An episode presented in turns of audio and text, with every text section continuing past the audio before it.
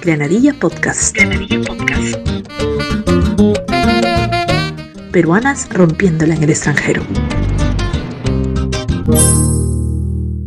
Realizó sus primeros estudios en el Conservatorio Nacional de Música en Lima y partió para la Unión Soviética para seguir creciendo académicamente. Al terminar, se fue de gira con la Perestroika. Luego pasó a Alemania, donde comenzó a aprender sobre la música de cámara. Estando en Múnich, su hermana, que acababa de terminar sus estudios en el Conservatorio Superior de Estrasburgo, en Francia, se le unió. Juntas se dieron cuenta que podían armar un grupo para hacer conciertos. Reclutaron a un chelista y nació el Cárdenas Trio. En Múnich trabajó en la Musikhochschule, acompañando al piano a otros instrumentistas y en la cátedra de ópera con los estudiantes, preparándose para hacer carrera en teatros. Luego de esto, junto con su hermana, se fueron a vivir a España. Ahí empezó como profesora de piano y música de cámara.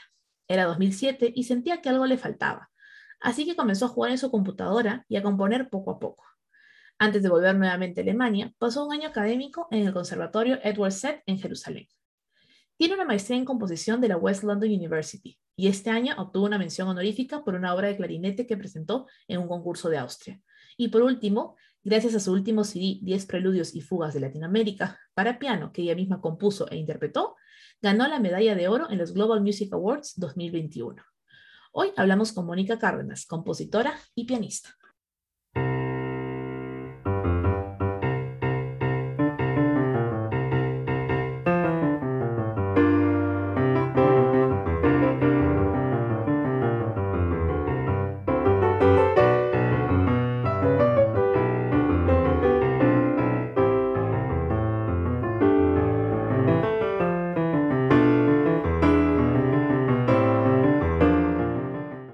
Mónica, bienvenida a Granadilla Podcast.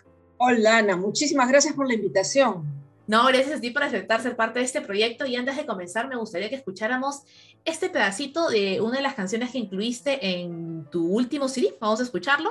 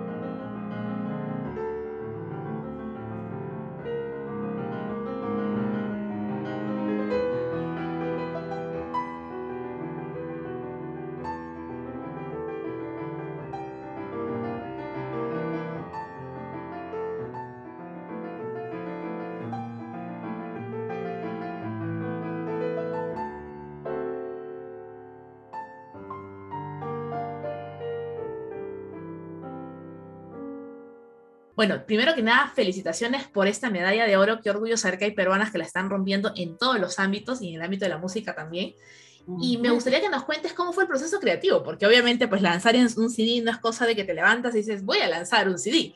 ¿No es cierto? Que hay, un, hay, todo un proceso creativo y nos gustaría que nos cuentes cuál ha sido en este caso. Bueno, el proceso fue gracias, entre comillas, al lockdown que tuvimos el año pasado, 2020 en que todo se paralizó y pues había que quedarse en casa. Yo ya había empezado a componer el ciclo, ya tenía un preludio y fuga, pero cuando empezó el lockdown yo me dije, bueno, ¿y por qué no hacer un ciclo de preludios y fugas? Hay otros compositores eh, de comienzo del siglo XX eh, que han también compuesto eh, preludios y fugas, igual que Johann Sebastian Bach solo que cada quien a su estilo. Y yo dije, yo voy a hacer los míos, a mi estilo, latinoamericanos. Entonces, eh, fueron dos meses de encierro y en esos dos meses es que pude completar el ciclo de 10. O sea que yo compuse nueve preludios y nueve fugas, ¿no? Y bueno, tuve la tranquilidad para poder componer, eh, la concentración, la tranquilidad y las ganas, ¿no? En ese momento de, de trabajar este proyecto. Y también cuando ya estuvieron acabados decidí incluir otra obra más, que es una sonata de tres movimientos, que la compuse en el año 2019. Entonces era un, es un CD que más o menos lleva unos 55 minutos de grabación. Em, una vez que estuvieron terminados, me esperé un poco, los preparé bien y en diciembre del año pasado hice la grabación ya oficial eh, y lancé a plataformas digitales el CD en febrero de este año 21. ¿no? O sea que prácticamente es estreno este año. Y, bueno, yo feliz porque, porque ya estaba terminado el trabajo, inclusive grabado. Claro, ¿no? Qué excelente. Ya es tu, tu, bebé que ya vio la luz y que ya está ahí dando sus pasitos en el mundo, ¿no es cierto? Así es. Así como tú también has estado por distintas partes del mundo. Así que me gustaría eh, preguntarte cómo fue vivir en la Unión Soviética, porque esa época, en ese contexto, ¿no es cierto? Que, que no, es, este, no es cualquier cosa, ¿no? Estamos hablando de la Unión Soviética. ¿Cómo fue pasar de vivir en Perú, ¿no es cierto? Mudarte de la Unión Soviética y estudiar bajo ese contexto. Eh, mira, yo en algún momento, mis últimos años de estudio en el Perú, eh, sabía que me tenía que ir.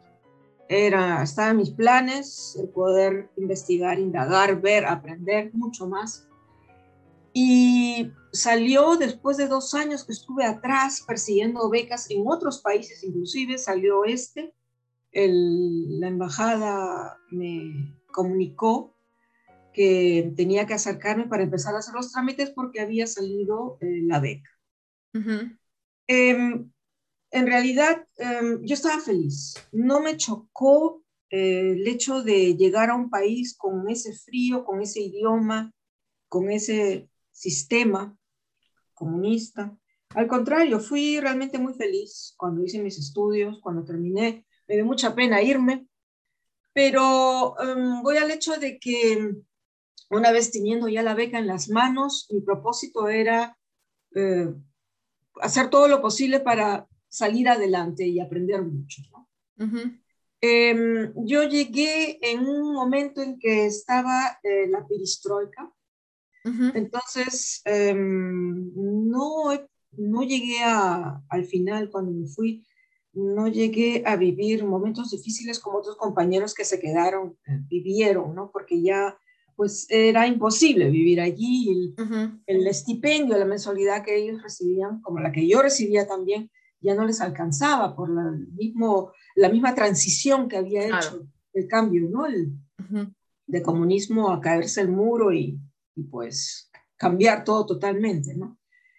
Eh, pero sí puedo decir que eh, fueron años muy gratos, aprendí muchísimo, como te digo, a pesar de todas las dificultades, eh, y fui bastante feliz, muy contenta de haber es, estado.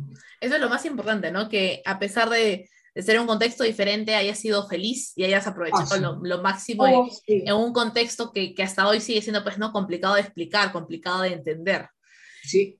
Y bueno, ya llevas más de 10 años viviendo en Alemania y de hecho que pues, la cultura alemana es totalmente diferente a la cultura peruana.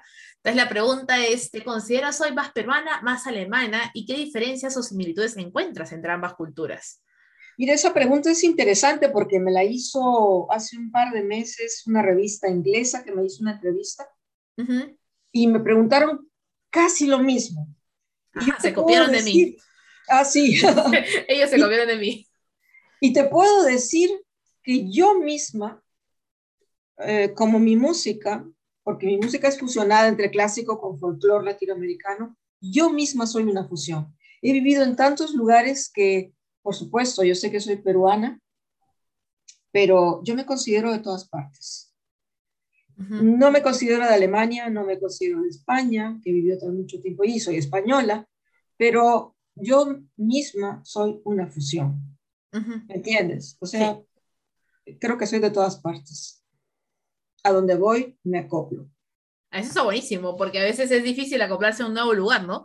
Entonces, y, en este proceso, ¿no? De los años que has llevado viviendo en Alemania, ¿qué, ¿qué, diferencias o qué similitudes has encontrado con la cultura peruana? Pregunto porque muchas peruanas pueden decir, oye, yo quiero ir a Alemania a estudiar, porque ahora hay becas, ¿no es cierto? Para ir a Alemania a hacer la maestría, doctorado y demás, sí, pero uno sí. tiene que estar preparado para el choque cultural que podría, ¿no es cierto?, existir cuando llegas. Entonces, por ahí, de pronto, sí. si nos puedes contar algo. Un choque cultural, no, mira, eh, yo no lo he sentido tanto así porque yo venía de la Rusia, ¿no? Entonces, no, en realidad no, no me ha chocado el vivir en Alemania. Es más, cuando me fui a España y estuve unos años, eh, pues el volver a Alemania fue como volver a casa un poco, ¿sabes? Porque antes de España estudié en, en Múnich. Em, extrañé España cuando empecé nuevamente a vivir en Alemania, ¿no? Así como cuando también estuve en Jerusalén, extrañé al comienzo, pero después como que uno se va nuevamente amoldando, amoldando al lugar donde tú ya estás haciendo tu, donde estás residente, ¿no? Em, en realidad no, no me ha afectado, como he vivido en tantos lugares, eh, no, no siento mucho la diferencia, ¿sabes? Pero, ¿y qué tips de, pronto consejos que le darías a los que quieren migrar, ¿no? Para que estén como que preparados de pronto. Mira, cuando se quiere migrar, eh, depende por supuesto de las circunstancias, ¿no? De la persona que quiere viajar, porque no sabemos en qué situación está, ¿no? Y, y pues si verdaderamente le urge irse del Perú.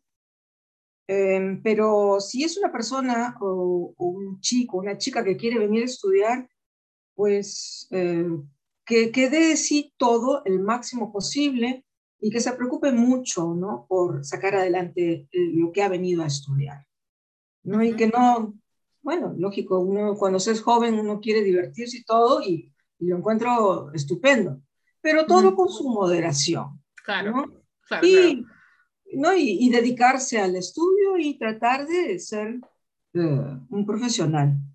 ¿No? Llegar a terminar bien y sobre todo también, a mí me parece muy importante en la gente joven que aprenda más de un idioma. Siempre es muy necesario, abre muchísimas puertas y pues preocuparse por eso también, ¿no? Excelente consejo para los que nos escuchan. Ya saben, hora de meterle al Duolingo y demás aplicaciones mientras tanto para aprender un segundo idioma. Muy buen consejo, excelente también eso. Y bueno, lo que contábamos al inicio cuando hice la presentación es que tú tienes un grupo, tenías un grupo que se llama Cárdenas Trío y me gustaría que nos cuentes cómo es que se forma, todas las peripecias que han ido pasando hasta el día de hoy. Sí, lo que pasa es que cuando yo salí de, la, de Moscú, porque fue la última ciudad donde estuve, eh, me fui a Múnich. Después de Múnich, o sea, mi ideal era irme a Nueva York. Yo estaba obsesionada en Nueva York y lo hice pero me di con la pared, ¡pum!, un golpe, porque es que yo no sabía, estaba totalmente desinformada, que los estudios son carísimos en Estados Unidos. Sí. Yo en ese momento no contaba con 20 mil dólares para un primer año, un, un año solamente, en esa época. Y era un montón de plata, 20 mil dólares, claro. o tal vez costaría 15 mil, pero eran miles, eran miles de dólares. Entonces estuve un tiempo, unos meses para conocer y decidí volver a Europa. Entonces, una vez llegando a Múnich, no falta siempre un amigo que te da una mano para empezar, ¿no? El apoyo de los amigos. Tenía ahí dos, dos amigos, bueno, hasta ahora tengo contacto con ellos. Y poco a poco em, me fui como em, instalando. Lo primero, estudiar el idioma, el alemán. Luego conseguí unos alumnos que no venían mal, ¿no? Para ganar dinero. Eh, empecé un pequeño departamento, mi hermana terminó en Francia y se pasó a Alemania. Entonces allí, entre conversaciones y entre pensando, eh, qué lindo sería tener un grupo y hacer música de cámara. Entonces, sí, dijo mi hermana, ¿por qué no buscamos un chelista y hacemos un trío? Y encontramos un chelista que estaba a punto de terminar la Musikhochschule ahí en Múnich y empezó a tocar con nosotros y todo empezó a crecer, a, crecer el repertorio para tocar, a crecer los compositores, y que empezamos a conocer europeos, latinoamericanos, y pues eh, duró el trío varios años, varios años, hasta que después em, ya cada quien tuvo que tomar su camino, ¿no? El chelista tuvo que retirarse porque él recibió un, contrato para dirigir una escuela de música fuera de Múnich y mi hermana y yo teníamos que irnos a España.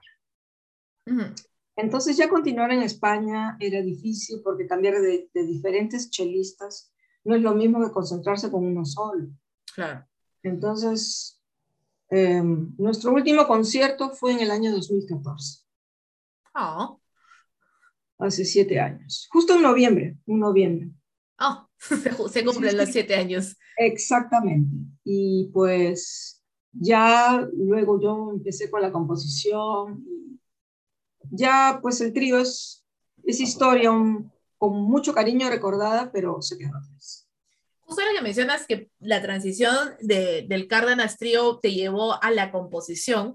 Me gustaría que nos cuentes cómo es, cómo comienza, ¿no? Todos tus inicios en la composición y cómo es el, el, proceso, porque de pronto hay futuras compositoras que van a escuchar este episodio, ¿no es cierto? Y quieren robarte un poquito de inspiración, un poquito de guía. Ah, eh, bueno, em, todo empezó justamente porque cuando yo estaba en España, ya trabajando, daba las clases de piano y de música de cámara, pues como que me faltaba algo. Y como ya tenía el ordenador, dije, a ver, voy a empezar a probar. Siempre me ha gustado la composición. Y de pronto, pues empecé con cosas pequeñas eh, y probaba cómo sonaban, las analizaba para ver si estaban bien construidas. Y así poco a poco, hasta que yo te puedo decir que en el año 2010 ya oficialmente me hice compositora. ¿no? y he ido lanzando obras mías. Hay gente de diferentes países que ha interpretado mis obras. Em, tengo 13 CDs grabados. He sido invitada a colaborar en proyectos, en CDs, proyectos. Y este último que es el que yo protagonizo, ¿no? tocando el piano. Así que eh, no fue, digamos, tan difícil introducirme en ese nuevo campo pero vamos a decir que hasta que lo logré del todo y lo hice ya como es ahora oficial, ¿no? Yo soy compositora y pianista. Antes tan solo era pianista, pero ahora ya es, em, son dos, dos ramas que compaginan. Claro, pero van de la mano, ¿no? Ahora, yo tengo una pregunta que eso nace de mi ignorancia. ¿Qué es música de cámara? Música de cámara es cuando tú te juntas con otros músicos y conforman un grupo, una formación de cuarteto, cuatro, ah. trío, tres, sexteto, seis, octeto. Hay orquestas de cámara también, que oh. no es como una orquesta sinfónica grande, sino una orquesta pequeña. Unos cuantos violines, unos cuantos chelos, ¿no? Son formaciones pequeñas. Cámara quiere decir en italiano cuarto, ¿no? O sea, formación de de habitación, de cuarto pequeño. Claro, que no van a entrar como 20, ¿no? 20 ah, podría ser una orquesta de cámara. Ah, bacán, bacán, bien. Todos hemos aprendido algo nuevo hoy día. También hay coro de cámara, que son coro de, de, 15 personas, o hay un coro de 40, ¿no? Una cosa así. Interesante. Bueno, yo de la música no paso más de cantar Spotify a todo pulmón en el carro. Entonces, bueno, aprender, aprender, estos términos, ¿no? Para, para conocer un poco más, ¿no? Y ahora, yo, porque yo no pasé de tocar la flauta en el colegio, cantaba el himno de la amistad, la clásica que te enseñan. Ah, pero, no es la, todo el mundo se la sabe, pero de hecho que hay otras niñas, mujeres, jóvenes, ¿no es cierto?, que sí tienen un talento para la música, que de pronto, ¿no es cierto?, están ahí explorando con el violín, con la guitarra, con el, el, el bajo, el piano, qué sé yo. Y de pronto no, uno no sabe, o sea, cómo seguir formándose, ¿no es cierto? No saben qué caminos hay, qué oportunidades hay, o de pronto les han dicho, mira, de eso no se vive, o qué sé yo. Entonces, de pronto, ¿qué mensaje les dejarías a ellas, futuras quizá colegas tuyas? Pues si son enfocadas a estudiar música, pues tienen que dedicarse al máximo, concentrarse mucho, depende, o sea, para mí todos los instrumentos requieren la misma responsabilidad y pues, por supuesto, un instrumento de viento no va a estudiar 10 horas diarias como un piano o un violín, ¿no? Pero, pero sí, eh, lo que es muy importante es la dedicación, ser muy serio y concentrarse y cuidarse el cuerpo. Yo siempre aconsejo hacer ejercicios físicos porque hay gente que se descuida y después tienen dolores musculares, a los guitarristas les duele la espalda, a los pianistas les duelen los brazos después de años. Entonces siempre es bueno estar haciendo ejercicios, ¿no? Los ejercicios adecuados, dejarse aconsejar en algún gimnasio tal vez y hacer los ejercicios que se requieren para cuidarse el cuerpo. Si no, el instrumento te destroza, te digo, si no te cuidas. Sí, bueno, tiene sentido. Una cosa es tocar guitarra una vez cada tres meses y otra cosa es tocarla todos los días. Ah, claro, por supuesto, por supuesto. De hecho que si yo tocaba flauta todos los días me iban a doler los deditos, ¿no es cierto? Después de, pero ya ven, por eso es que me retiré de mi carrera de, como flautista, porque no podía con el, de los deditos. Pero no, sí, es importante lo que dices, ¿no? O sea, el, ser constante en la práctica y el tomar las precauciones de, ¿no? Porque pasa, así como el que, no sé, el que es escritor y está en la computadora todo el día escribiendo, también la vista, ¿no? La vista, la posición en la que estás en la computadora, todas nuestras pasiones también pueden conllevar un, un, un, efecto en la salud, ¿no? Y hay que bueno, pero te tengo que decir que nosotros los músicos también estamos ahora muy pegados al ordenador, porque, por ejemplo, mm. yo como compositora eh, tengo un programa especial que es para escribir las partituras. Ajá. Entonces también me paso, cuando compongo, me paso horas al ordenador. Estoy entre el piano y el ordenador, ¿no? Y, también hay que cuidarse. Tengo unas gafas especiales para el ordenador. Sí, claro, obvio. No, eso también tienes razón, porque antes asumo yo que antes escribías en una partitura a mano y qué sé yo, ¿no? Pero hoy con toda la tecnología también te puede jugar en contra la tecnología a largo plazo. Exactamente, tú lo has dicho, puedes jugar en contra. Sí, sí, sí. sí. ¿Y cómo haces en tu, ¿tú tienes en tu departamento los, los instrumentos musicales? O, o sea, digo, tus vecinos no están como que, oye, ya Mónica, basta con el piano, que párale el piano, que ya, ¿no? Eh, por suerte vivo en una casa independiente. Ah, buenísimo, entonces. Entonces, yo vivo al norte de Alemania en una playa, es un balneario. Se llama Timmendorfer Strand. Ajá. Entonces, pues en verano es bastante concurrido porque viene mucho turista de Escandinavia, inglés mm. también. Pero en invierno ah, eso está vacío porque mucha gente en invierno se va, cierra su casa y se va. Claro. O también tengo, sí, vecinos que viven aquí, pero como es una casa independiente, pues no, no ha habido ninguna queja todavía, no. Hasta, acabo de terminar de practicar porque el viernes tengo un concierto y, uh y a todo, a toda máquina, a todo volumen. Nadie dice nada, ¿no? Ah, no, yo encantada de que vivas en mi edificio. Nosotros tenemos un vecino, en el, yo vivo en el cuarto piso y en el tercero, eh, un vecino que toca guitarra y piano. No sé si es que es compositor, tengo, que ir a tocar la puerta a preguntarle, pero toca muy bien. Entonces estamos en el balcón y él está, supongo, ensayando, practicando, y toca tan bien que me hagan decirle, señor, venga con su piano y póngase acá en el balcón mío que, que me acompañe en la tarde. Porque toca ah, muy bien. Entonces yo encantada, deberías mudarte aquí a mi edificio, yo encantada de tenerte. Sin embargo, cuando viví en Madrid, viví en un departamento, en el quinto piso, y en un departamento muy grande, entonces em, había una habitación que era solamente para música, ahí estaba mi piano. Claro. Yo tengo un piano en cola, entonces, lo que hice fue acondicionar la habitación, las paredes, mm. para que no pasara el sonido tan fuerte a los vecinos. Claro.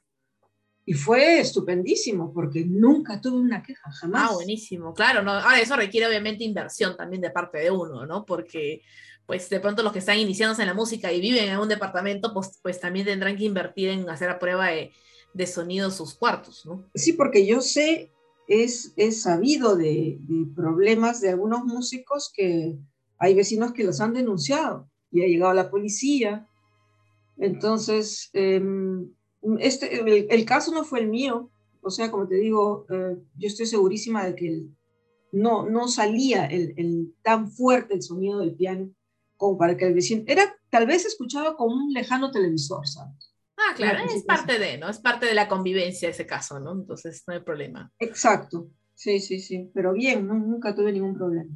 Excelente, excelente.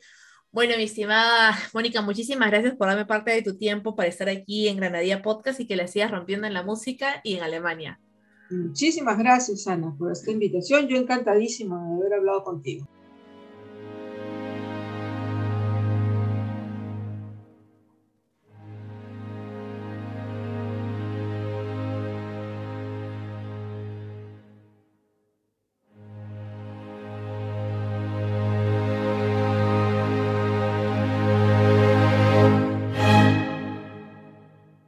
La música de Mónica es inspiradora y su trabajo de igual manera. Te invito a que visites su página web es.mónica-cárdenas.de y disfrutes del contenido. Granadilla Podcast. Granadilla Podcast. Peruanas rompiéndola en el extranjero.